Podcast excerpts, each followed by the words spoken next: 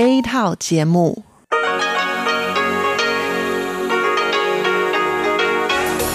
Đây là Đài Phát thanh Quốc tế Đài Loan RTI.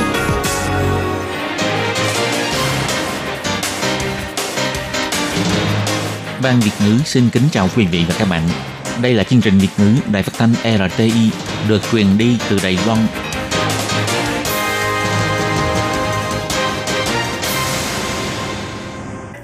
Hello, tôi Kim xin kính chào các bạn. Hoan nghênh các bạn đã đến với chương trình Việt ngữ ngày hôm nay của chúng tôi.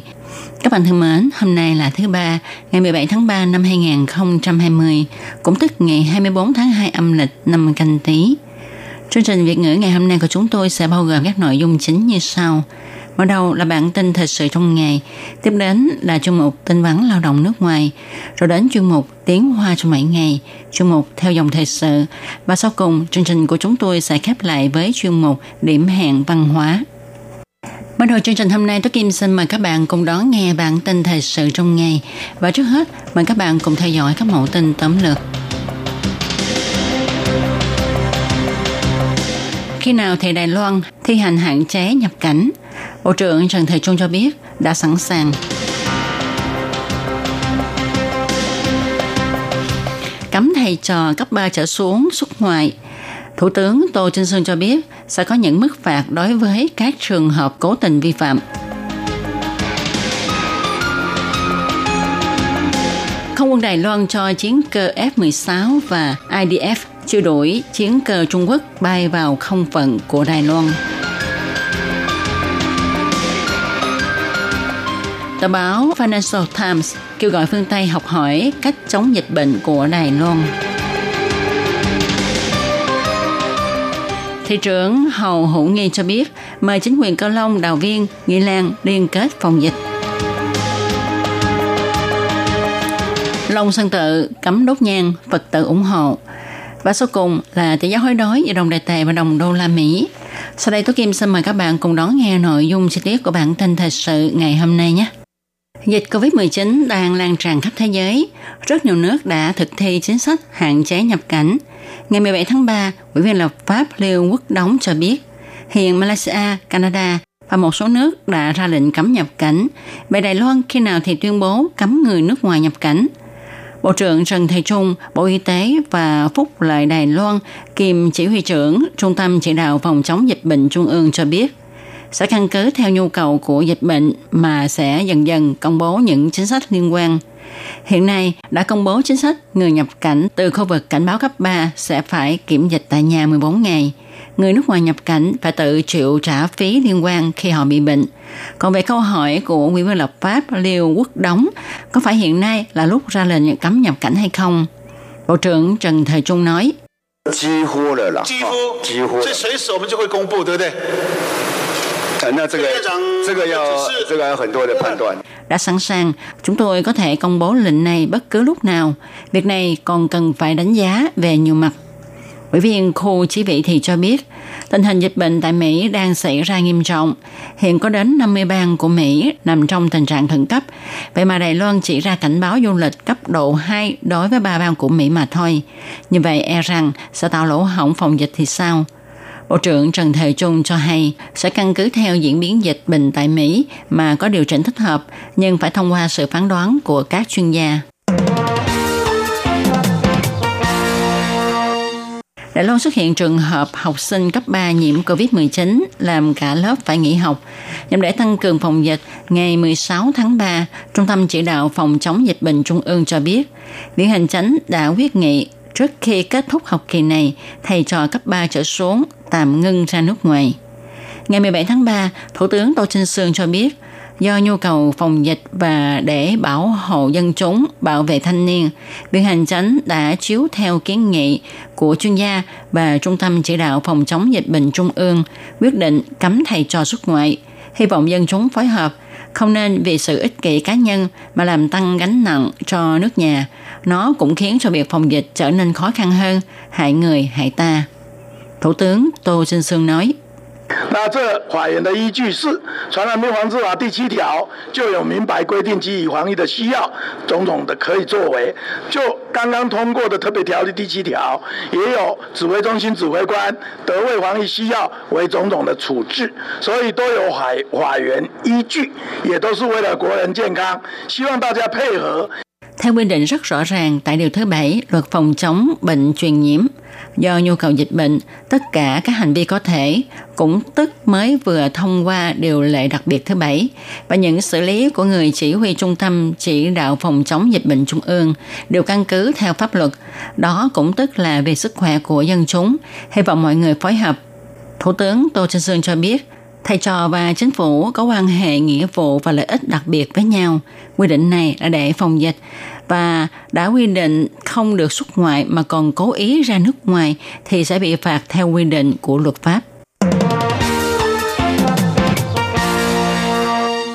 Trong khi dịch COVID-19 lan tràn khắp toàn cầu, mọi người đang ra sức phòng chống dịch bệnh, thì tối ngày 16 tháng 3, Trung Quốc lại cho chiến cơ tiến hành tập huấn ban đêm và bay vào hải vực phía tây nam Đài Loan, đôi khi bay gần sát vùng nhận dạng phòng không của Đài Loan. Sau khi chiến cơ trinh sát của Đài Loan bay lên ứng phó, phát loa truy đuổi, chiến cơ của Trung Quốc mới bay ra khỏi vùng nhận dạng phòng không của Đài Loan. Căn cứ theo thông tin của Bộ Quốc phòng Đài Loan, đây là lần thứ nhất chiến cơ Trung Cộng gây rối Đài Loan vào ban đêm. Trước kia trường hợp này chỉ xảy ra vào ban ngày. Bộ Quốc phòng Đài Loan đã mở cuộc họp báo vào sáng nay. Thiếu tướng Sử Thuận Văn cũng là phát ngôn viên của Bộ Quốc phòng cho hay, tối qua Bộ đã cho chiến cơ F-16 và IDF bay lên truy đuổi chiến cơ Trung Quốc. Ông nhấn mạnh quân đội luôn nắm bắt chính xác mọi tình huống để bảo vệ lãnh thổ nước nhà. Tờ báo Financial Times đưa tin, hiện nay các nước Âu Mỹ đang bắt đầu tổng động viên phòng dịch COVID-19. Tờ báo Financial Times kêu gọi phương Tây học hỏi cách phòng chống dịch bệnh của Đài Loan. Theo tin đưa, cho đến ngày 15 tháng 3, tại Đài Loan có 59 trường hợp nhiễm COVID-19, trong đó có một người tử vong. Đài Loan ngăn chặn dịch bùng phát một cách có hiệu quả. Hiện nay, ngoài việc dân chúng đeo khẩu trang khi di chuyển bằng phương tiện giao thông công cộng ra, mọi sinh hoạt vẫn diễn ra bình thường. Tương phản lại sự hoang mang khủng hoảng đang diễn ra tại châu Âu và Mỹ, thì tại Đài Loan người dân tương đối an tâm. Đối với các nước phương Tây, trận dịch này lan đến tận nơi một cách không có dự báo. Còn đối với Đài Loan thì đã sớm bắt đầu khi dịch SARS xảy ra vào năm 2003. Tờ báo Financial Times đã phỏng vấn chuyên gia chống SARS của Đài Loan, ông Tô Ích Nhân, cựu trưởng cục khống chế dịch bệnh, Sở Y tế. Ông cho biết, tình hình hiện nay của các quốc gia cũng giống như chúng tôi vào năm 2003, mấy tuần trước khi dịch SARS xảy ra. Chưa có chuẩn bị, chưa có kinh nghiệm. Nhưng có một tin vui đối với các nước phương Tây đang lo ứng phó với dịch bệnh, đó là Đài Loan và các nước châu Á khác qua 3 tháng chiến đấu chống dịch đã có hiệu quả nhất định. Sớm thi hành lệnh cấm du lịch, cưỡng chế xét nghiệm và sàng lọc người tiếp xúc và chính sách cách ly nghiêm ngặt là mấu chốt phòng dịch bệnh lây lan. Với chế độ bảo hiểm y tế toàn dân, cơ chế quản lý y tế công cộng tốt và chủ động nói rõ với dân chúng về các thông tin liên quan đều là những việc giúp cho việc phòng chống dịch. Những chính sách này đã giúp cho Đài Loan, Singapore đạt hiệu quả khống chế dịch bệnh và làm giảm tốc độ lan truyền dịch tại Nam Hàn, Hồng Kông và Nhật Bản. Theo tờ báo Financial Times, trong khi Tổ chức Y tế Thế giới kêu gọi các nước nên học tập Trung Quốc phòng chống dịch, thì một số chuyên gia y tế cho rằng Đài Loan và Nam Hàn mới là đối tượng đáng để các nước phương Tây noi theo nhất để phòng chống dịch bệnh vì thể chế chính trị của các nước phương Tây khác với Trung Quốc. Ông Tô Ích Nhân nói, một trong những nhân tố quan trọng để chúng tôi ứng phó dịch thành công đó là thông tin rõ ràng minh bạch. Dưới chế độ chuyên chế của Trung Quốc, mỗi người bị bắt buộc ở trong nhà, mà việc này thì không dễ dàng thực hiện được tại các quốc gia tự do. Tuy nhiên có một trọng điểm mà các nước phương Tây không thể nào mô phỏng được, đó là kinh nghiệm phòng chống dịch tại các nước ở châu Á, đa số có được qua kinh nghiệm đau thương của dịch sát năm nào. Điều này đã khiến cho dân chúng vùng này chuẩn bị tốt và ứng phó dịch với tốc độ nhanh chóng. Người dân lại có ý thức chịu phối hợp với chính phủ trong công tác phòng dịch. Trận dịch này là một thử thách toàn diện đối với thể chế của Đài Loan. Cho đến nay, hầu như Đài Loan đã vượt qua được khảo nghiệm này. Mặc dù hai bờ eo biển giao lưu khá mật thiết, có hơn một triệu dân Đài Loan làm việc và cư ngụ tại Trung Quốc, Năm ngoái có hơn 2 triệu 7 du khách Trung Quốc đến Đài Loan, nhưng hiện nay con số người nhiễm bệnh tại Đài Loan xếp hạng thứ 50 trên toàn cầu. Sáng ngày 17 tháng 3, trong hội nghị phòng dịch COVID-19 của thành phố Tân Bắc, thị trưởng Hầu Hữu Nghi cho hay, hiện dịch COVID-19 đã trở thành đại dịch trên toàn cầu. Ông cho biết sẽ lập danh mục kiểm kê các nguồn cung ứng y tế trước ngày 26 tháng 3 và cùng thảo luận hợp tác phòng dịch với thị trưởng Kha Văn Triết, thị trưởng thành phố Đài Bắc để cùng nhau hỗ trợ nguồn y tế thiếu hụt của nhau. Sau khi kế hoạch phòng dịch của thành phố Tân Bắc và thành phố Đài Bắc có được nền tảng sơ bộ, thì ông sẽ mời thành phố Cơ Long, Nghi Lan và Đào Viên gia nhập hệ thống phòng chống dịch bệnh này để giành giữ khu vực phía Bắc của Đài Loan không bị dịch bệnh đánh bại. Thị trưởng Hầu Hữu Nghi cho biết, Đài Loan đã vượt qua được đợt công kích đầu tiên của dịch bệnh đến từ Trung Quốc, Hồng Kông và Macau. Hiện nay đến đợt thứ hai là những người nhiễm bệnh từ nước ngoài vào, nhất định phải ngăn chặn ngay từ bên ngoài. Thị trưởng kêu gọi dân chúng không nên đi ra nước ngoài trong lúc này nếu không cần thiết. Người dân nên tuân theo lệnh phòng dịch của Trung tâm Chỉ đạo Phòng chống dịch bệnh Trung ương, trên dưới một lòng, đồng tâm chống dịch.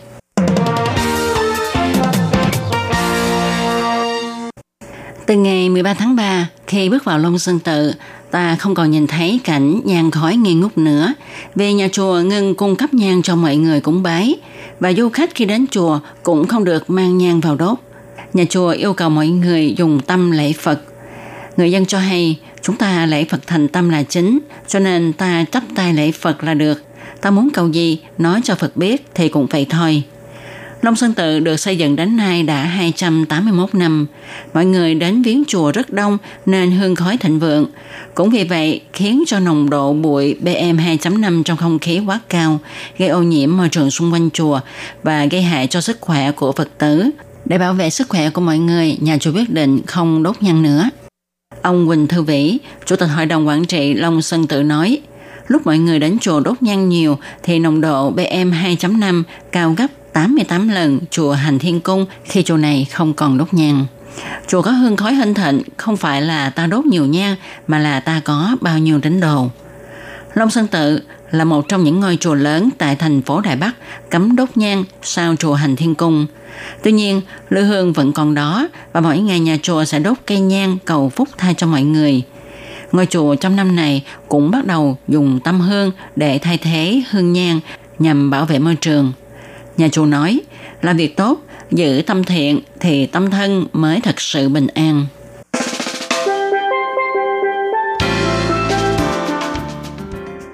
Để giá hối đối giữa đồng đài tệ và đồng đô la Mỹ của chiều ngày 17 tháng 3 và sáng ngày 18 tháng 3 năm 2020 vẫn là 30,291 đài tệ đổi 1 đô la Mỹ.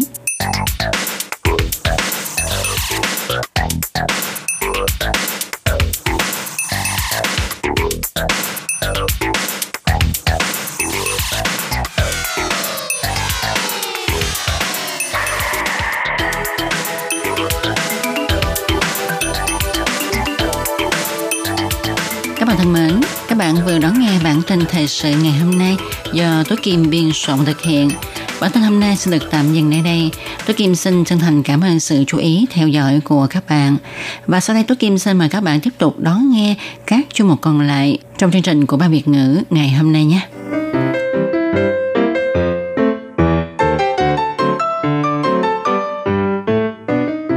Quý vị và các bạn thính giả thân mến, chương trình phát thanh tiếng Việt của Đài Phát thanh Quốc tế Đài Loan RTI được truyền thanh 3 buổi tại Việt Nam, mỗi buổi phát một tiếng đồng hồ.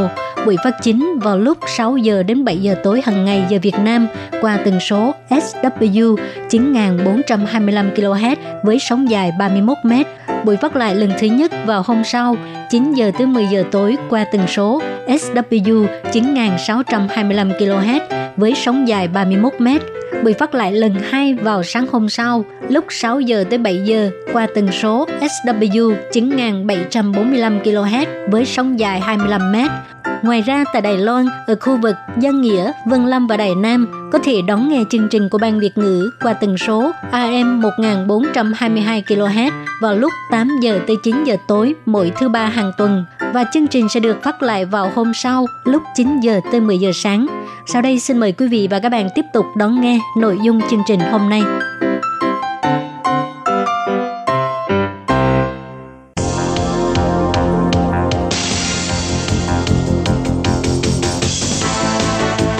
Đây là đài phát thanh quốc tế Đài Loan LTI, truyền thanh từ Đài Loan, Trung Hoa Dân Quốc. Mời các bạn theo dõi mục tin vắn lao động ngoài. Khi Nhi và Thúy Anh xin chào các bạn. Xin mời các bạn cùng đón nghe chuyên mục tin vắn lao động của tuần này. Các bạn thân mến, trong phần tin vắn lao động của tuần này, Thúy Anh và Khí Nhi xin gửi đến cho các bạn thông tin như sau. Đó là Hội Liên hiệp Dịch vụ Việc làm Đài Loan đề xuất thu phí hợp lý đối với lao động di trú mãn hạn hợp đồng, không để cho các công ty môi giới bất hợp pháp lộng hành. Và sau đây xin mời các bạn cùng đón nghe phần nội dung chi tiết của bản tin vắn ngày hôm nay. Quy định về lao động di trú làm việc đủ 3 năm sẽ phải xuất cảnh một ngày trong điều thứ 52 của luật dịch vụ việc làm đã bị xóa bỏ từ tháng 10 năm 2016. Đến nay đã hơn 3 năm. Do các quy định không được định nghĩa rõ ràng, nên dẫn đến tình trạng là dù công ty môi giới tuy có cung cấp dịch vụ nhưng lại không thể thu phí một cách hợp lý. Trong cuộc họp với quan chức của Bộ Lao động và Viện Lập pháp sáng ngày 26 tháng 2, Hội Liên hiệp Dịch vụ Việc làm Toàn quốc đã đề ra những hạng mục phục vụ và bản phân tích chi phí cụ thể. Trong đó chủ trương rằng, đối với trường hợp lao động di trú tiếp tục thuê mướn sau khi mãn hạn hợp đồng thì sẽ thu của người lao động một tháng lương cơ bản, cộng với phí hỗ trợ khẩn cấp tại hải ngoại là 300 tệ mỗi tháng và kiến nghị thu của chủ thuê 2 tháng lương cơ bản, cộng với 2.000 tệ phí phục vụ mỗi năm.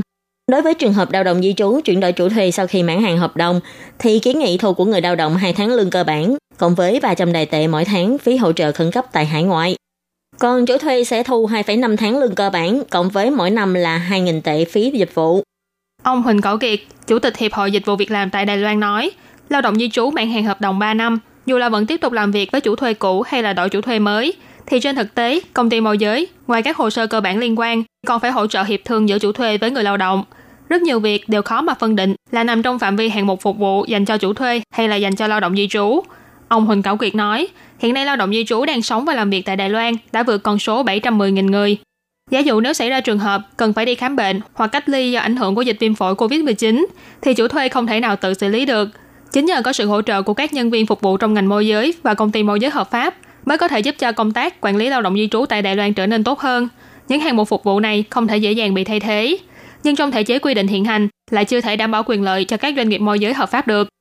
Bộ Lao động vẫn luôn nhấn mạnh rằng công ty môi giới phải có cung cấp dịch vụ thì mới được thu phí. Nhưng trên thực tế, nhiều cơ quan chủ quản lao động của các địa phương đều cho rằng các công ty môi giới chỉ là thu tiền nhưng không phục vụ, nên chỉ cần họ thu phí là sẽ xem như họ đang vi phạm pháp luật. Ngoài ra, căn cứ theo mức tiền tiêu chuẩn mà các cơ sở dịch vụ việc làm tư nhân như là công ty môi giới thu phí, đối với nhân viên được tuyển dụng có lương tháng đầu tiên thấp hơn lương trung bình, thì công ty môi giới chỉ được nhận của chủ thuê lệ phí giới thiệu đăng ký nhiều nhất là một tháng lương và một năm nhiều nhất là 2.000 tệ phí phục vụ. Còn việc thu phí phục vụ của các lao động di trú thì hàng tháng chỉ được nhận 1.500 tệ cho đến 1.800 đài tệ. Ông Huỳnh Cảo Kiệt cho hay, trên thực tế, để làm việc cho các công ty nhà cung cấp của các hàng điện tử lớn quốc tế như là Apple, thì phí cần phải nộp thực tế đều vượt trên mức tiêu chuẩn này. Dù là người làm việc trong các hộ gia đình thì cũng vậy.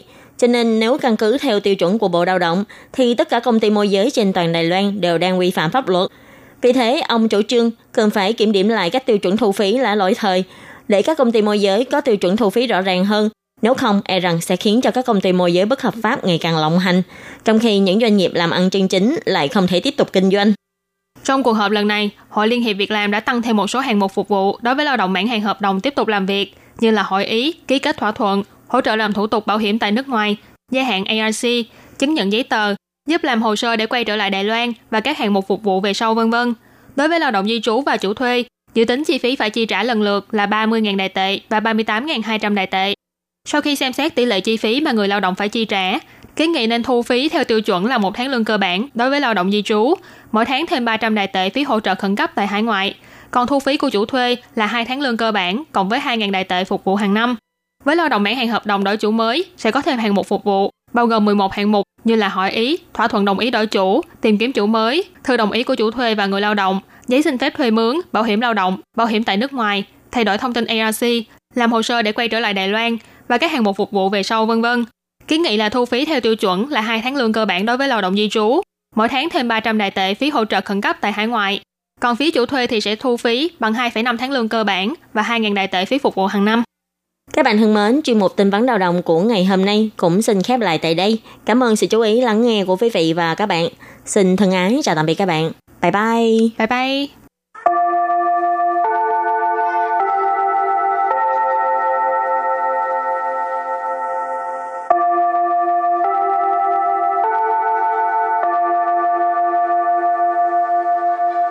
Xin mời quý vị và các bạn đến với chuyên mục Tiếng Hoa cho mỗi ngày do Lệ Phương và Thúy Anh cùng thực hiện.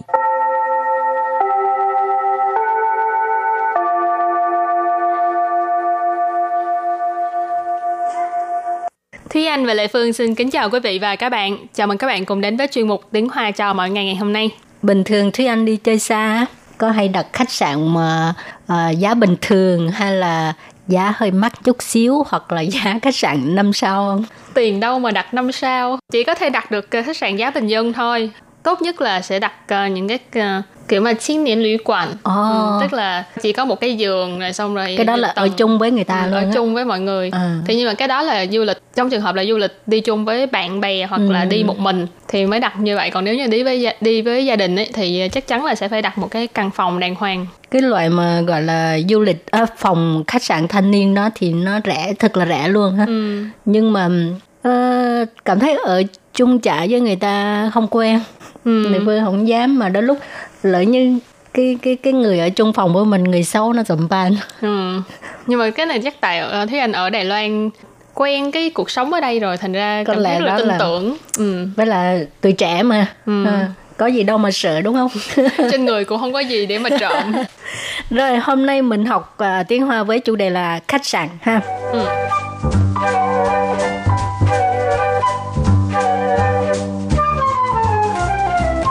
Từ thứ nhất mình học đó là Bình rì phẳng giá Bình rì phẳng giá Bình rì phẳng giá có nghĩa là giá phòng à, ngày thường. Bình rì là ngày thường, phẳng giá tức là giá phòng. Giá rì phẳng giá Giá rì phẳng giá Giá rì phẳng giá tức là giá phòng vào những ngày nghỉ, những ngày cuối tuần. 单张双人床的双人房，单张双人床的双人房， Tan trang 双人床的双人房 tức là phòng dành cho hai người với một giường đôi. 双人房 phòng dành cho hai người ha. Ừ. Phòng phòng đôi đó hả?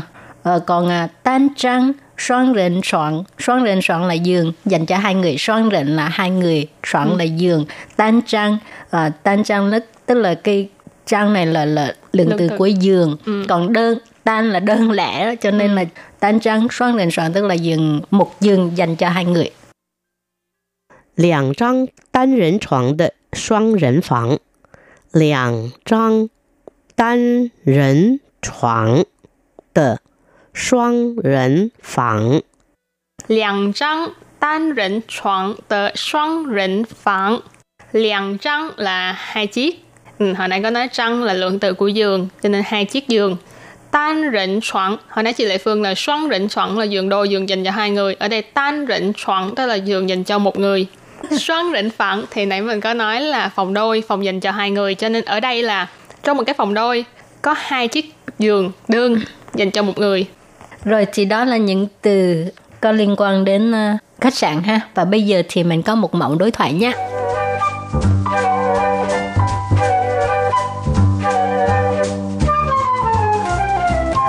你好，我跟你们订了一间双人房，请等一下，这是您的房卡。请问几点要退房？中午十二点。您需要叫醒服务吗？ 不用，谢谢你。 bây giờ mình giải thích nha Cái đoạn đối thoại này câu đầu tiên là Ní hào, 我有跟你们订一间双人房.你好， Ní hào là ai cũng biết ha, xin chào. 订 Tiền, tiền là đặt. 一间双人房。 Ít chén thì là chén là lượng từ của cái căn phòng này cho nên ít chén là một căn Rồi xoắn rỉnh phẳng thì là phòng hai người, phòng phòng đôi. Cho nên wo yo跟你们订订là đặt. Ít chế xoắn rỉnh phẳng, tôi có đặt một căn phòng hai người ở chỗ của các bạn. Rồi câu thứ hai. 请等一下，这是您的房卡。请等一下， Xin đợi ý xa, xin đợi ý xa, xin đợi một chút. Quá dễ luôn ha. Đợi ý xa, đợi một chút. 这是 Chơ sự là đây là 您 nín, cái này là tôn trọng ha. À, Kính trọng. 房卡。 Phán khả tức là cái à, thẻ phòng ha. Ừ. Chơ sự nín từ phán khả. Đây là thẻ phòng của ông hay là của bà, của anh, của chị đều được. Ừ. Mình làm ngành phục vụ á, thì mình à, dùng từ nín. Ừ. Hoặc là đối với khách hàng cũng phải dùng từ nín. Ừ. Trong ngành phục vụ thì họ thường là khách hàng là mình phải dùng từ nín, tức là nín họ, uh, xie xie nín, cảm xie nín. Khách hàng là thượng đế mà. Rồi, câu kế tiếp. 请问几点要退房？请问几点要退房？ Xin问几点要退房? Câu này rất là đơn giản, chủ yếu là ở chữ thuê phẳng. Thuê phẳng tức là trả phòng, check out. Ừ. Cho nên, xin问几点要退房 là so- cho hỏi là mấy giờ là phải trả phòng. Rồi câu kế tiếp. 中午十二点。中午十二点。 Trung ủ 12 điểm, có nghĩa là 12 giờ trưa. 您需要叫醒服务吗？ Nín suy yào giao xỉn phú u mà. 需要 Suy yào là cần. 叫醒服务。 Giao xỉn phú u tức là kêu mình à, thức dậy. Cho nên nín suy yào giao xỉn phú u mà. Tức là à, anh có cần à, cái à, phục vụ là kêu anh dậy không? Ừ. Morning call đó các bạn. ừ. Nên là sáng sớm sẽ có người gọi điện tới để mà kêu bạn dậy. Dậy chưa? Rồi. 不用，谢谢你。不用，谢谢你。 Bú dụng, xie xie ní. Tức là không cần, cảm ơn. Rồi thì à, đoạn đối thoại này cũng rất là ngắn và cũng có thể là khi mà mình đi khách sạn mình sẽ thường nghe những cái câu này. Ừ. Nhất là cái cái cái cái cụm từ giao xịn phú u ha. Ai cũng hỏi mà bây giờ Lệ Phương thấy ờ, không cần rồi. Ừ. Điện thoại mình Nhưng mà cũng tùy vào trường hợp thôi sợ chị. dạy không nổi phải không? Ừ, đúng rồi. Phải phải nhờ người ta gọi lúc đó mới ờ, yên tâm hơn.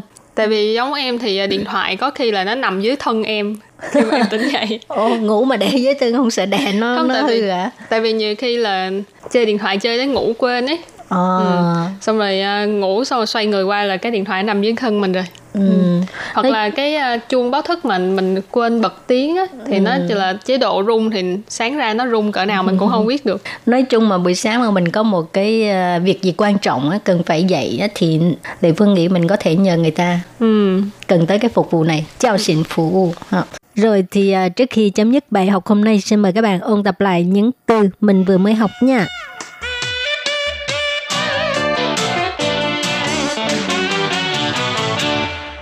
平日房价，平日房价， Phiến rư phán giá có nghĩa là giá phòng à, ngày thường Ờ, Phiến rư là ngày thường phán giá tức là giá phòng 假日房价，假日房价， Cha rư phẳng giá tức là giá phòng vào những ngày nghỉ như ngày cuối tuần.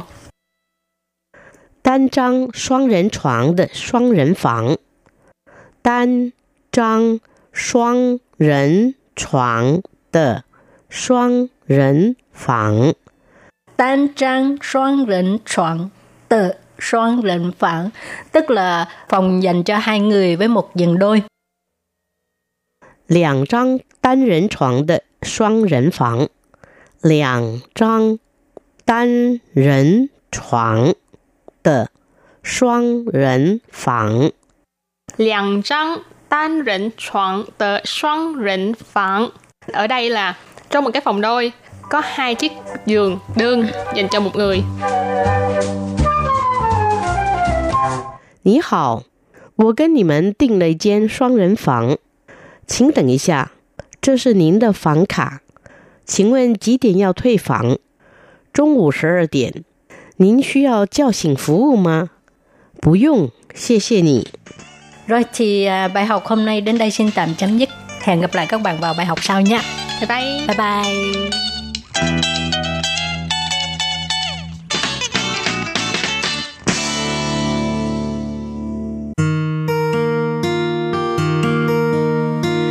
“无限的爱向全世界传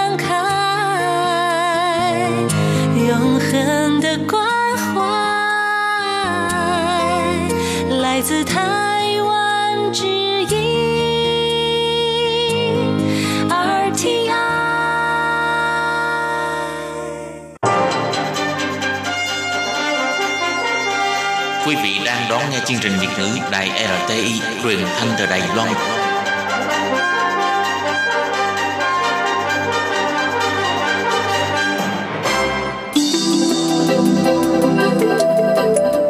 Chào mừng quý vị đến với chuyên mục Theo dòng thời sự do Minh Hà thực hiện. Chuyên mục này sẽ giới thiệu những đề tài thú vị cùng những dòng thời sự và sự kiện nổi bật đang diễn ra tại Đài Loan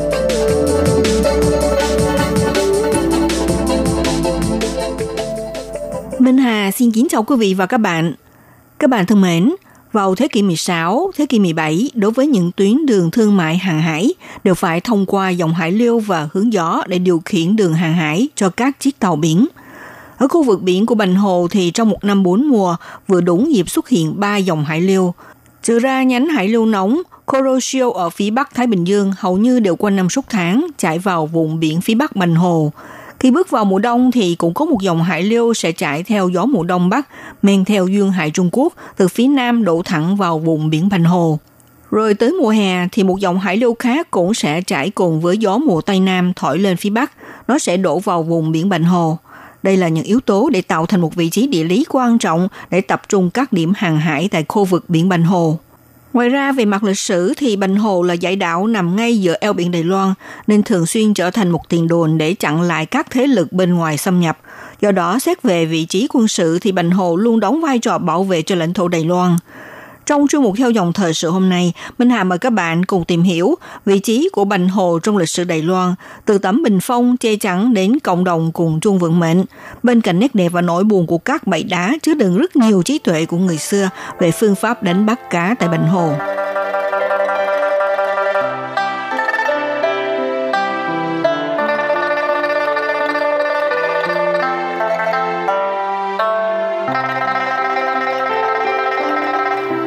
Bạn thân mến, trong phần mở đầu hôm nay thì Minh Hà sẽ giới thiệu đến các bạn về vị trí chiến lược đặc biệt của Bành Hồ.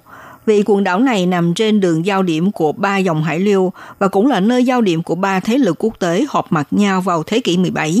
Khi đó thì vùng Nam Dương tức là vùng Đông Nam Á chịu sự kiểm soát của thế lực phương Tây và người phương Tây tiếp tục đưa tàu thuyền thương mại tiến lên vùng biển phía Bắc.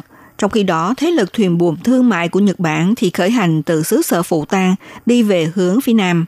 Bên cạnh đó là thế lực tàu buôn lớn ở mừng Nam Trung Quốc, trong đó bao gồm tập đoàn thương nhân có vũ trang trên biển, người ta cũng gọi chúng là lực lượng hải tặc, thì đưa thế lực của họ phát triển ra phía đông. Trong bối cảnh của ba thế lực quốc tế giao nhau tại vùng biển Bành Hồ, thì tất nhiên cũng gây ra nhiều trận thủy chiến. Ví dụ như xảy ra cuộc chiến giữa người Hà Lan và đế quốc nhà Minh Trung Quốc, trận chiến giữa danh tướng Thi Lan cuối thời kỳ nhà Minh đầu nhà Thanh, đánh nhau với vương quốc Đông Ninh – Vương quốc Đông Ninh cũng được gọi là Vương triều họ Trịnh, rồi có chiến tranh Pháp Thanh, chiến tranh Thanh Nhật còn gọi là chiến tranh Giáp Ngọ. Tại đây thì đều xảy ra các chiến dịch nổi tiếng. Học giả người Pháp Stefan Korkuf đã quan sát từ lĩnh vực địa chính trị đưa ra nhận xét rằng eo biển Đài Loan bắt đầu được xác định là một khu vực địa chính trị chủ thể từ thế kỷ 17, nghĩa là khi đó những tên hải tặc nổi tiếng như là Lý Đáng, Nhan Tư Tề, công ty Đông ứng Hà Lan, một tập đoàn kinh tế Hà Lan cùng với Vương Triệu Họ Trịnh, sau này đã coi Đài Loan là điểm căn cứ phát triển thì eo biển Đài Loan mới tạo được một vị thế của chủ thể nằm trong khuôn khổ hệ thống địa chính trị quốc tế. Nói cách khác là bắt đầu từ thập niên 1620, eo biển Đài Loan mới từ một địa lý thực thể chuyển biến thành khu vực địa chính trị chủ thể. Vì vậy, bình Hồ, một quần đảo chính nằm trong eo biển Đài Loan, thì dĩ nhiên giữ một vai trò quan trọng trong chiến lược và kinh tế. bình Hồ là hòn đảo giữ vị thế của địa chính trị sớm nhất so với đảo chính Đài Loan. Do đó, nhìn từ góc độ lịch sử, hòn đảo này luôn giữ vai trò là tiền đồn bảo vệ Đài Loan để chặn lại các thế lực ngoại xâm. Cũng bởi vì có vị trí đặc thù như thế này nên thường xuyên làm lá chắn để chịu đựng nhiều chiến dịch bị vạ lây từ Đài Loan. Ngày xưa hầu như mỗi một nhà thống trị từ bên ngoài hay là thế lực ngoại xâm trước khi tiến quân vào hòn đảo Đài Loan thì việc đầu tiên là phải chiếm lĩnh Bành Hồ. Nhưng người Hà Lan trước khi đổ bộ vào đất liền Đài Loan thì họ phải chiếm đóng Bành Hồ trước. Rồi khi ông tướng trình thành công của cuối nhà Minh đầu nhà Thanh trước khi tấn công vào Đài Loan cũng phải chiếm đóng hòn đảo Bành Hồ. Danh tướng Thi Lan cũng thế, được triều vua Mãn Thanh cử sang đánh Đài Loan thì trước nhất phải đi tấn công đảo Bành Hồ. Tới lúc xảy ra chiến tranh giáp ngọ, đang bàn chuyện ký hòa ước Mã Quan, trước khi vội vàng tới tiếp thu hòn đảo Đài Loan thì Nhật Bản đã đầu tiên cử quân đội thâm nhập vào quần đảo Bành Hồ. Thế nên từ thế kỷ 16 tới thế kỷ 17, Bành Hồ luôn là miền đất tranh giành quân sự và thương mại trên trường quốc tế. Cũng vì vậy mà đảm trách tiền đồn bảo vệ Đài Loan ở hậu phương. Thuận theo bối cảnh lịch sử như thế này, sau đây thì chúng ta thử thực hiện một cuộc đối thoại giữa lịch sử và hiện thực nhé. Có thể đặt câu hỏi, Giả như bây giờ nhà cầm quyền Bắc Kinh muốn ra quân tấn công Đài Loan, vậy liệu có thể tái hiện lịch sử chọn Bành Hồ là điểm tấn công đầu tiên?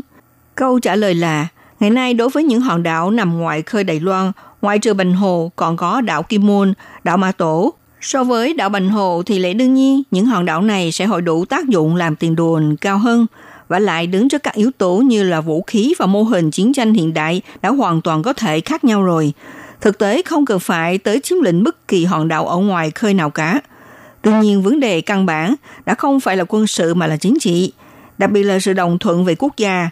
Vì thế nếu Trung Quốc muốn thôn tính Đài Loan đã không phải thực hiện hành động quân sự, phía chính quyền Bắc Kinh không cần thiết phải chọn hòn đảo để tấn công trước, mà chỉ cần chiếm lĩnh viện lập pháp của Đài Loan là được rồi.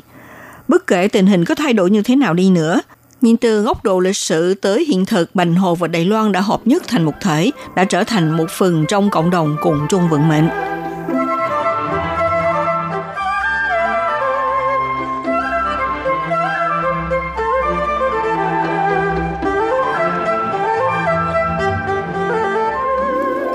Quần đảo Bành Hồ được tạo nên từ 90 hòn đảo lớn nhỏ khác nhau. Tổng diện tích của toàn đảo chỉ có 127 km vuông. Tuy nhiên, gần 3 năm nay, số lượt người tới thăm hòn đảo tính ra hàng năm đều cán mốc 1 triệu lượt. Năm 2018 cũng là năm đánh dấu một mức cao mới, đón hơn 1,18 triệu lượt khách tham quan. Vẻ đẹp phong cảnh của bầu trời trong xanh, cát trắng, nước biển xanh biếc luôn làm cho lòng du khách trong và ngoài nước say đắm không muốn rời bước. Thăm Bành Hồ bạn có ấn tượng thế nào về hòn đảo này? Hôm ấy, đoàn phóng viên Đại RT đã đi đến đảo Bành Hồ để khám phá phong cảnh hữu tình của Bành Hồ, thì nhìn thấy từng chiếc cano du lịch lần lượt cập cảng Mã Công, cảng khẩu lớn nhất Bành Hồ. Vốn chỉ là một cảng biển nhỏ hẹp, yên tĩnh nhưng bỗng chốc đông nghịch khách du lịch đổ vào từ các nơi. Nhìn xa kia thì điểm thắng cảnh Đốc Thành Thập Thôn cũng đã ngập tràn du khách đi lại như mắc cưỡi. Chỉ nghe thấy tiếng bấm nút chụp ảnh lia lịa không thể dứt.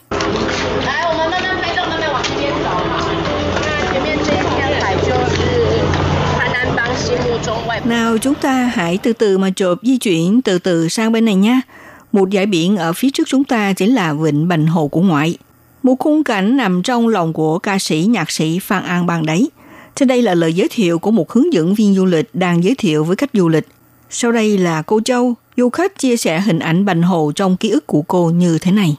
是念书的时候一直有听到大家都会来澎湖玩，然后都有看到别人来拍的照片，就觉得挺好看的。然后觉得应该是 Vừa rồi thì cô Châu chia sẻ, thực ra thì hồi còn đi học, thường nghe được mọi người hay đến thăm Bình Hồ, rồi cũng thấy người ta đến chụp hình và thấy cảnh được chụp ra rất là đẹp. Sau đó cứ nghĩ rằng mình đang đi học ở Đài Loan, nhưng đây là điểm đến chắc chắn là phải tới thăm. Ông Hứa cũng là một du khách đang đến thăm Mạnh Hồ đã chia sẻ như thế này. Ông Hứa nói rằng, ấn tượng đầu tiên đối với ông thì có nước biển ờ, xanh biếc nè, bầu trời xanh ngắt, một đại dương mênh mông có các hoạt động giải trí trên biển và ở Bành Hồ thì còn có rất nhiều bãi đá, ngoài ra là đảo nhỏ cùng các rặng đá ngầm. Vừa rồi là tiếng rau bán chào hàng tại địa phương Chủ bán hàng mời khách là xin tố nước ép từ cây xương rồng mới hái thì chỉ có 25 đài tệ. Cho dù là bãi cát thơ mộng, chiếc cầu vượt biển là những điểm du lịch hấp dẫn hoặc là những cảnh quan tự nhiên như thắng cảnh núi Khuê Bích, Moses chi biển, đã ban ran hình trụ vân vân đều ngập tràn tiếng ồn ào náo nhiệt của các tiệm buôn và du khách. Đi tàu thuyền về phía nam của Bành Hồ nằm cách khoảng 55 cây số là hòn đảo Thức Mỹ, một cảnh quan được xếp vào danh sách cấp quốc tế. Đó là bảy đá hình hai trái tim xếp chồng nhau, mang lại sự sửng sốt cho du khách vì cảnh đẹp tự nhiên của nó. 好，来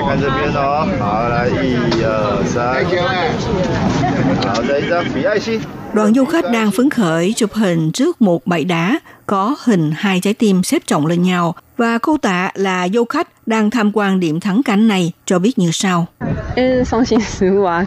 Cô tạ cho biết là cô tới đây thì vì bẫy đá hình hai trái tim đấy. Bởi vì cô thích đi tìm hiểu lịch sử nhiều hơn. Trước kia thì có chức năng để là gài bẫy đánh bắt cá. Còn bây giờ thì cô thấy hình bẫy đá này rất là tuyệt vời. Thì bẫy đá hình hai trái tim xếp chồng nhau trên đảo thức Mỹ do có tạo hình của hai quả tim trở thành một biểu tượng cho tình yêu hạnh phúc. Hàng năm đã thu hút nhiều du khách tới tham quan, nghiễm nhiên trở thành một thắng cảnh tượng trưng cho địa phương. Khi nói đến câu chuyện của bãi đá ở Bành Hồ thì phải bắt đầu kể chuyện từ sự phát triển ban đầu của bãi đá. Bãi đá là một phương pháp đánh bắt cá bằng cách tận dụng hiện tượng lên xuống của thủy triều để gài bẫy đánh bắt cá biển. Đây cũng là một hành vi đánh bắt cá phổ biến và xuất hiện đầu tiên trên thế giới. Nếu ngược dòng thời gian trở về thời kỳ sớm nhất là vào thời đại đồ đá, ông Lý Minh Nho, trưởng nghiên cứu phát triển của đạo khoa học kỹ thuật Bành Hồ đã tham gia vào chương trình nghiên cứu bãi đá dài hạn cho biết, các quốc gia bao gồm ở vùng Bắc châu Mỹ, Canada, Mỹ và Nhật Bản, Thái Lan vân vân đều có sự tồn tại của bãi cá. Chỉ khác nhau về nguyên vật liệu làm ra tùy theo mỗi địa phương. Ông Lý Minh Nho cho biết như thế này. 那为什么要有食物？很简单，人类要吃啊。 鱼类是一个非常重要的蛋白质来源。 Ông Lý Minh Nho giải thích vì sao cực tới bãi đá. Chuyện rất đơn giản vì con người cần phải ăn uống mà loài cá lại là một nguồn cung ứng protein vô cùng quan trọng. Thế nên để có được nguồn protein này, do đó ở các nơi trên thế giới đều xuất hiện phương pháp đánh cá bằng bẫy đá như thế. Chỉ khác nhau về nguyên vật liệu sử dụng không nhất định là khỏi đá. có nơi sử dụng gỗ cây, nơi thì sử dụng đá san hô làm bẫy, còn có nơi khác thì sử dụng trực tiếp bằng cây gỗ khô hay là dùng đất đá vây cao lên như ở vùng châu Mỹ Latin đã xây bằng đất đá để vây thành cái bẫy để đánh bắt cá. Việc phát triển bẫy đá ở Bành Hồ trước mắt không có một định luận.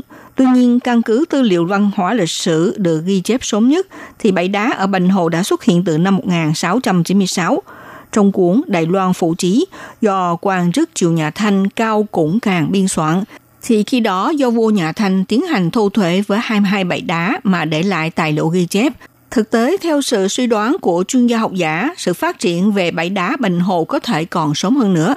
Ông Lý Minh Nho, trưởng nghiên cứu phát triển của Đại học Khoa học Kỹ thuật Bành Hồ cho biết như thế này. 就是一般像我们现在的商业税了。 但是就我们的推测，每一个食物它的兴建时间要很久。 Theo ông Lý Minh Nho cho hay, như thông thường ngày nay thì chúng ta phải đóng nộp thuế doanh nghiệp chẳng hạn. Tuy nhiên, theo sự suy đoán của các học giả thì thời gian xây đắp mỗi một bãi đá phải rất lâu, ít nhất là từ 5 tới 8 năm, hay là thậm chí trên 10 năm, tới vài chục năm. Vì vậy rõ ràng là trước đời nhà Thanh là chắc chắn đã có rồi, chỉ có điều là không có ghi chép bằng chữ viết đấy thôi. Vì diện tích lục địa dùng để trồng trọt ở Bành Hồ thì ít, cộng thêm đá san hô bao xung quanh bốn phía, từ xưa tới nay đã khiến địa phương phải phát triển ra một phương pháp ở vùng triều, tận dụng hiện tượng lên xuống của thủy triều đem các khối đá xây đắp cao lên làm cho đàn cá bị mắc cạn khi thủy triều rút xuống. Bành Hồ là hòn đảo được thiên nhiên ưu ái với địa chất của đá Ban nên đã cung cấp một môi trường sinh sống tốt đẹp cho đàn cá biển. Ông Lý Minh Nho đã giải thích như thế này. 澎湖的这边玄武岩嘛，所以它很多孔洞嘛，那些洞里面就会躲很多像比方 Ở Bình Hồ nơi đây do có đá ba ran cho nên có rất nhiều hố. Những cái hố này để cho các loài sinh vật biển như là cua biển nè, rồi cá lương, cá thia, họ cá Nemo như là cá hê mà chúng ta thường nói sẽ rất nhiều. Chúng sẽ bơi qua bơi lại ở xung quanh, thu hút những con cá lớn cũng bơi vào đây. Thực tế thì với nguyên lý đánh bắt cá biển bằng bãi đá là lợi dụng lúc thủy triều dâng lên, đẩy đàn cá vào trong bờ đê, đến khi thủy triều rút xuống, ngư dân bèn đến đây vây bắt những con cá bị mắc cạn. Về hình dạng bên ngoài của bẫy cá thì cũng có thể chia làm ba loại như hình vòng cung, bẫy đá đơn và bẫy đá kép, có nhiều tạo hình thay đổi khác nhau. Các bạn thân mến, chương mục theo dòng thời sự hôm nay mời các bạn tìm hiểu vị trí của Bành Hồ trong lịch sử Đài Loan cũng như là giới thiệu về các bãi đá chứa đựng rất nhiều trí tuệ của người xưa về phương pháp đánh bắt cá tại Bành Hồ. Đến đây cũng xin được tạm dừng. Minh Hà xin kính chào tạm các bạn và hẹn gặp lại các bạn vào buổi phát kỳ sau.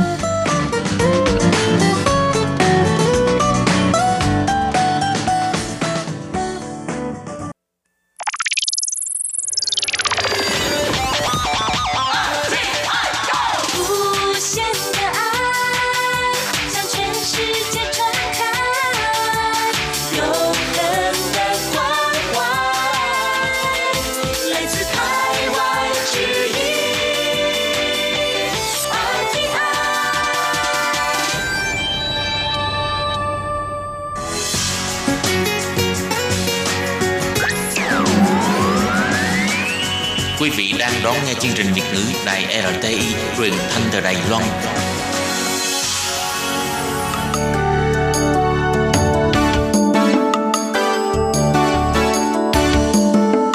Chào mừng quý vị đến với chương mục Điểm hẹn văn hóa do Khiết Nhi phụ trách.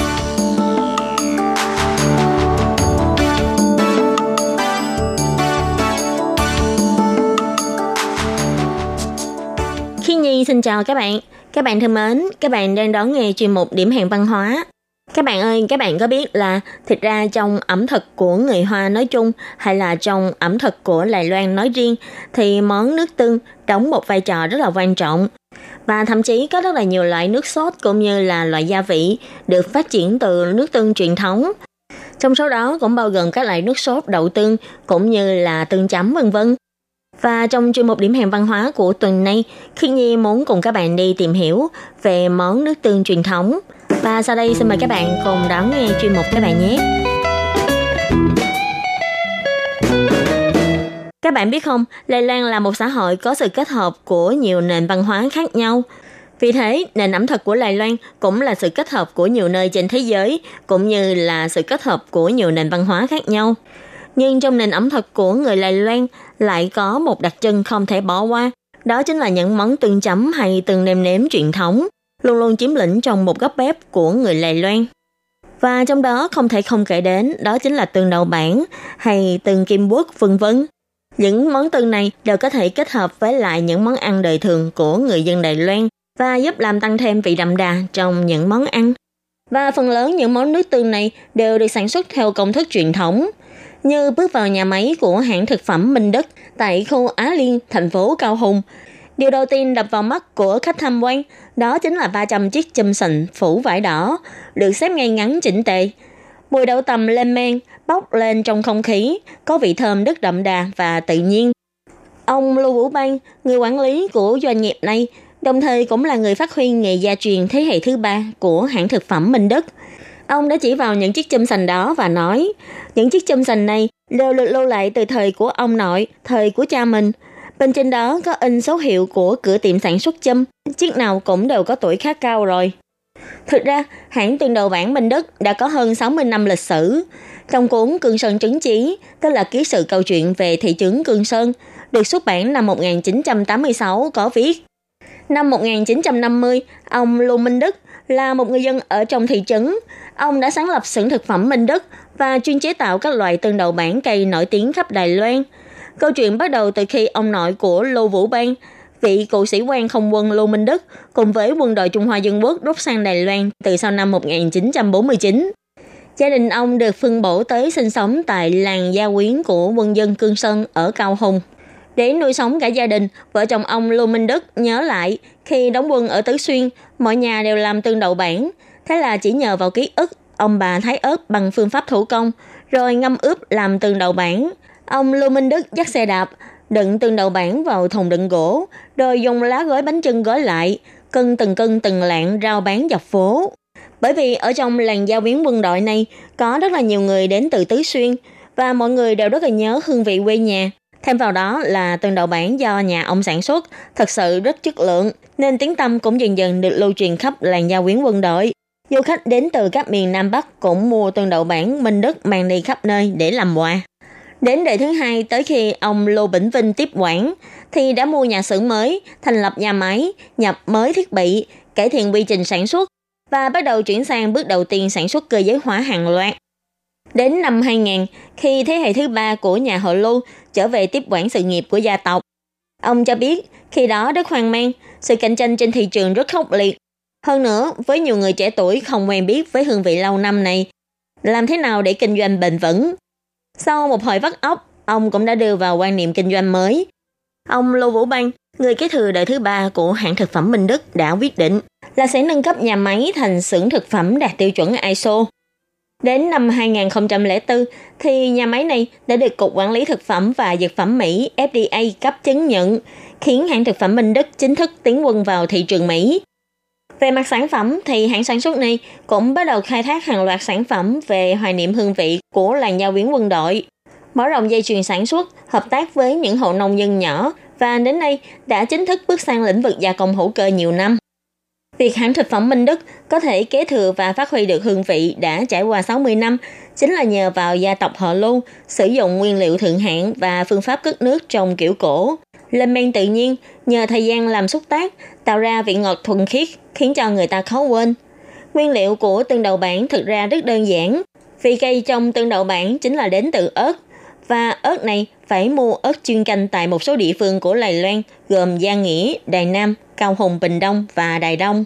Một năm, hãng thực phẩm này dùng hết khoảng 2 tấn ớt. Sau khi mua ớt về, đó là phải rửa sạch, rồi băm vụn ra, sau đó là cho thêm muối, phơi nắng trong vòng 6 tháng, và sau đó pha chế với đậu tương đã được lên men chín theo một tỷ lệ nhất định để làm thành tương đậu bản. Để thay đổi quan niệm trước đây, đó là nhiều người đều cho rằng chỉ có nguyên liệu kém chất lượng thì mới được sử dụng để ngâm ướp. Hãng thực phẩm Minh Đức đã sử dụng đậu tương không biến đổi gen được nhập khẩu từ Mỹ và sau khi lên men sẽ tạo ra hương vị ngon hơn. Bởi vì trong tương đậu bản cây theo kiểu tứ xuyên còn phải cho thêm một vị, đó chính là vị đậu tầm. Hãng thực phẩm Minh Đức cũng nhập khẩu đậu tằm từ Úc để làm nguyên liệu chế biến tương. Hàm lượng tinh bột của đậu tằm cao hơn, sau khi lên men sẽ thơm và đậm đà hơn. Đậu tương thì có hàm lượng protein cao hơn, có vị tươi hơn. Mùi vị của hai loại đậu này khác nhau. Sau khi trộn lẫn vào nhau, sẽ tạo ra mùi vị tương đậu bản độc đáo của hãng thực phẩm Minh Đức. Trong quá trình sản xuất, đậu tương và đậu tầm đều phải trải qua bước đầu tiên là rửa sạch, sau đó là nấu hấp trước, tiếp theo là đến bước cấy khuẩn. Đây được cho là bước quan trọng nhất trong quá trình làm tương đậu bản. Ông Lưu Vũ Bang nhiều lần nhấn mạnh, không làm tốt công đoạn này thì điều kiện phơi nắng sau đó có tốt đến mấy cũng coi như bỏ đi. Không biết là trước đây các bạn đã từng nghe qua việc là sẽ đắp chăn cho hạt đậu trong quá trình sản xuất nước tương chưa? Thực ra là vì ngày nay đã có thiết bị làm men kiểm soát bằng nhiệt độ và khống chế kiểm soát môi trường cũng như là các chủng khuẩn để chế tạo men. Nhưng mà trước đây, muốn khống chế nhiệt độ hay là độ ẩm, mùa đông phải đắp chăn cho hạt đậu đã cấy khuẩn, còn mùa hè thì phải giúp hạt đậu làm mát rất là vất vả. Và sau khi cấy khuẩn, công đoạn tiếp theo đó là bỏ vào châm. Cho hạt đậu tương và đậu tầm đã được cấy khuẩn vào châm xanh. Rồi tiếp tục đổ nước muối và các loại gia vị thiên nhiên, tạo hương vị thơm và vị cay vào. Vì trong quá trình đem men thì nhiệt độ đóng vai trò rất là quan trọng, cho nên mỗi chiếc châm đựng đậu như vậy đều phải phơi dưới cái nắng nóng của khu vực phía Nam trong vòng 180 ngày. Ngoài thời gian và nhiệt độ ra, thì ngày nào người làm tương cũng đều phải đảo, quấy, lật vào những hạt đậu đựng trong châm. Như vậy mới có thể dần dần tạo ra được hương vị của từng đậu bản. Và có lẽ cũng chính vì luôn tuân thủ các nguyên tắc trong quá trình sản xuất và luôn sử dụng các nguyên vật liệu tươi ngon, nên hãng thực phẩm Minh Đức cũng đã thuận lợi vượt qua được cơn khủng hoảng về an toàn thực phẩm của Đài Loan. Người tiêu dùng cũng bắt đầu quan tâm hay chọn dùng những nguyên liệu thức ăn an toàn Ví dụ như là các tổ chức về thực phẩm hữu cơ hay bảo vệ môi trường cũng như là Liên minh Phụ nữ nội trợ đều tìm đến hãng thực phẩm Minh Đức để nhờ làm gia công giúp. Và điều này cũng khiến cho ông Lô Vũ Bang cảm thấy tự tin hơn khi quyết định kiên quyết đi theo con đường theo đuổi chất lượng sản phẩm. Vì lúc đầu ông cũng cảm thấy rất là hoang mang khi mình quyết định như vậy. RTI và một loại nước tương nữa mà Khiết Nhi muốn giới thiệu với các bạn, đó chính là nước tương kim quốc của người khách gia. Tương Kim Quốc này chủ yếu được làm từ nguyên liệu quả tắc. Một số ít các vùng như là miêu lực đã dùng Kim Quốc làm nguyên liệu. Vùng sản xuất quả tắc ở Đài Loan chủ yếu được tập trung tại thị trấn Tân Phố và thị trấn Quang Tây của huyện Tuần Trúc. Khu vực này chủ yếu là nơi tập trung rất đông người khách gia sinh sống và người khách gia vốn rất nổi tiếng là cần cù tiết kiệm và biết quý trồng đồ vật và người khách gia cũng rất là nổi tiếng là biết nấu ăn ngon, cũng như là sử dụng những nguyên vật liệu dân dã ở xung quanh mình để chế biến thành những món ăn ngon. Và người khách gia đã không khéo dùng những quả tắc chua để chế biến thành món tương kim quốc. Vị chua chua mặn mặn của món tương kim quốc này khi chấm với thịt thì có thể làm giảm bớt độ ngấy của thịt, còn khi ăn với rau thì có thể tôn lên vị ngọt của rau. Đây có thể nói là một gia vị độc đáo của người khách gia Lài Loan. Và nếu ai từng đến thị trấn Tân Phố của huyện Tân Trúc thì chắc các bạn cũng sẽ có nghe qua tên tuổi của cửa tiệm bán kem trăm tuổi tọa lạc tại phố cổ Thành Công ở thị trấn Tân Phố. Trong cửa tiệm này còn có bản từng kim quốc rất là nổi tiếng, đó chính là xưởng làm kem Nghĩa Thuận. Vào thời kỳ Nhật Bản còn chiếm đóng tại lầy Loan, thì Nghĩa Thuận là một cửa hàng tạp hóa. Khi đó đường mía là một mặt hàng do chính phủ quản lý. Do đường khó bảo quản, hơn nữa chỉ cần bị ẩm là không bán được. Sau khi suy đi nghĩ lại, thì chủ tiệm mới quyết định hay là mình cứ thử làm kem xem sao. Không ngờ, kem của cửa hàng lại bất ngờ tạo ra tiếng tâm. Tuy nhiên, ở Đài Loan thì thời tiết của mùa thu đông cũng khá rõ rệt. Việc bán kem cũng có giới hạn về thời gian rất rõ ràng. Chỉ cần qua ngày 20 tháng 7 âm lịch thì việc bán kem sẽ bắt đầu bị chững lại. Và nhờ có sự giới thiệu của bạn bè, cho nên là chủ tiệm Nghĩa Thuận đã học cách làm tương quốc để tăng thêm thu nhập. Mùa hè thì cửa hàng này bán kem, mùa đông thì cửa hàng này bán tương kim quốc. Và điều này đã trở thành đặc trưng của xưởng làm kem Nghĩa Thuận. Ngoài ra, cửa hàng thực phẩm Ngân Long tọa lạc tại thị trấn Tân Phố, huyện Tân Trúc cũng là một trong số rất ít những tiệm tự làm tương kim quốc bằng chính quả tắc chua mình tự trồng. Ông chủ lại Ngân Long của cửa hàng này đã hồi tưởng lại vì sao ông lại bắt đầu làm tương kim quốc. Vì cha ông vốn nhĩ là nông dân trồng cây ăn quả, cả một ngọn đồi ở nhà ông toàn trồng cây quýt với lại cây tắc. Và rất nhiều năm trước, vì cha ông bị tai nạn xe rất là nghiêm trọng, vườn cây ăn quả không có người chăm sóc, nhưng người nhà ông lại không nỡ nhìn thấy vườn hoa quả bị bỏ hoang. Vì thế gia đình ông đã tự thu hái hơn 2.000 ký tắc và chuyển tới các cửa hàng làm tương kim quốc.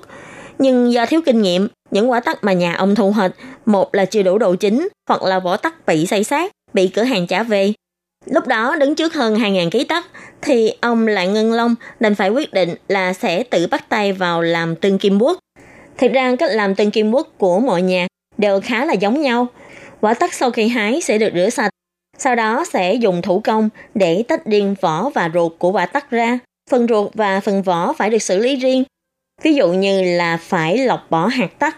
Còn tương kim bút có thơm hay không thì lại phải phụ thuộc vào vỏ tắc. Mà làm thế nào để xử lý cho vỏ tắc không bị đắng? Nếu như mà không xử lý đúng cách thì sau khi làm thành tương, nước tương kim bút này sẽ có mùi đắng. Và đây cũng chính là bí quyết của mỗi hãng sản xuất. Mỗi hãng sản xuất sẽ có cách xử lý khác nhau. Như bà Trần Dương Quý Trà, mẹ của chủ cửa tiệm Nghĩa Thuận thì chia sẻ, nếu muốn vỏ tắc không bị đắng thì phải ngâm nước từ 2 đến 3 ngày và mỗi ngày đều phải thay nước từ 2 đến 3 lần. Sau khi đã xử lý quả tắc thì bắt đầu cho các khâu gồm nghiền, điều chế gia vị, rồi nấu, đóng chai. Một lọ tân kim quốc với nguyên liệu là quả tắc chu, cho tới lúc ra thành phẩm thì phải mất khoảng 4 ngày để chế biến. Con người ngày nay rất là chú trọng đến sức khỏe và yếu tố tự nhiên và không thích những chất phụ gia không cần thiết. Các hãng sản xuất những loại nước tương truyền thống này vẫn đang phải không ngừng học hỏi để có thể đảm bảo cho nước tương của mình được sản xuất một cách tự nhiên nhất, hạn chế sử dụng các chất bảo quản trong sản phẩm. Như ông Lại Ngân Long, ông đã phải đi học về chuyển giao kỹ thuật để có thể giữ đầu tư cho tương Quốc không phải nhờ đến chất bảo quản. Còn tương Quốc của xưởng làm kem Nghĩa Thuận tới giờ vẫn được làm theo phương pháp thủ công hoàn toàn, sản lượng không nhiều. Vì trong thâm tâm của mình, họ vẫn hy vọng là người tiêu dùng luôn được thưởng thức món tương Quốc tươi nhất. Có những mùi vị luôn nằm sâu thẳm trong ký ức của mọi người. Ví dụ như vẫn có người mỗi khi từ nước ngoài về, vẫn đến cửa hàng thực phẩm của gia đình ông Lại Ngân Long để mua vài lọ tương kim bút, hay sẽ đi mua vài hũ tương đậu bản Minh Đức để mang đi khắp nơi trên thế giới. Những hương vị này đức dân giả và cũng đức giản dị, nhưng hầu như đã khắc cốt ghi tâm vào ký ức của một số người. Cũng giống như người Việt Nam mình, dù có đi đâu chăng nữa, vẫn không quên được hương vị của nước mắm hay hương vị của mắm ruốc, mắm nêm, vân vân. Và các bạn thân mến, chuyên mục điểm hẹn văn hóa của tuần này với chủ đề về câu chuyện những món nước tương truyền thống của Lài Loan do khi nhi biên tập và thực hiện cũng xin tạm khép lại tại đây. Cảm ơn sự chú ý lắng nghe của quý vị và các bạn. Xin thân ái chào tạm biệt các bạn và hẹn gặp lại các bạn trong các chuyên mục lần sau. Bye bye!